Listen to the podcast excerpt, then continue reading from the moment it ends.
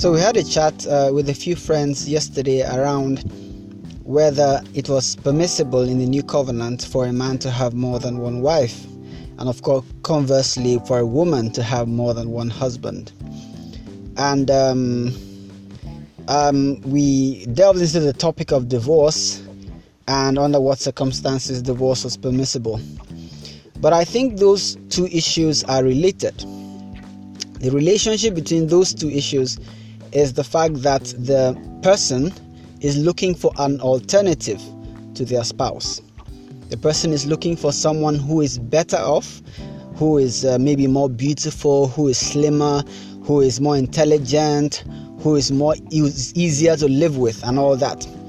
But the truth is that sometimes I believe God puts us in a circumstance where He is actually trying to work on us. He is actually trying to do something to um, bring out the character of Jesus inside us. That is why He puts us in close proximity to someone that challenges what we profess to be our character.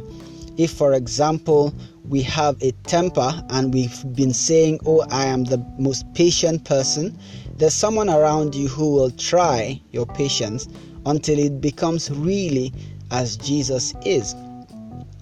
And I believe marriage is the closest you can come in contact with a person, the closest you can come um, in, in intimacy in a relationship.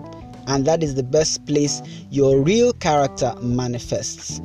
So, when we look at difficulties in our married lives, I think we should rather think around how does God want to change me rather than thinking about how does how should how can I change my spouse?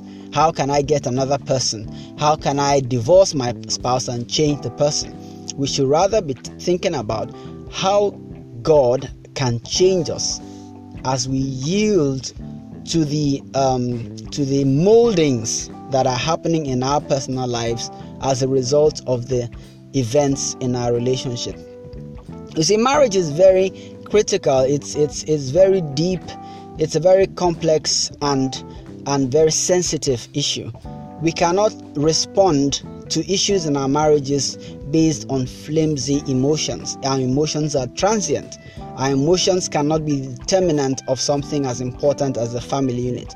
Anything that affects the family unit affects the entirety of society and we've seen it happen in many civil in many societies many countries where there's a total breakdown of the family unit and of family values because people don't realize that we cannot just be reacting to issues emotionally. Every single every little thing somebody is asking for a divorce. We need to understand that when we step on the altar to make a vow to commit to a person it's actually for life. We are joining blood with that person we are becoming one with that person to the level of mixing blood with that person.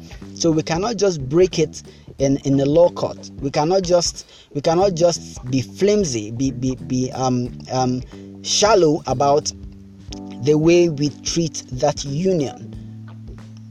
It's critical that we realize that God wants to work in us and we should be ready for God to really work in us and bring out the best in us with the person that we have chosen to spend our lives with.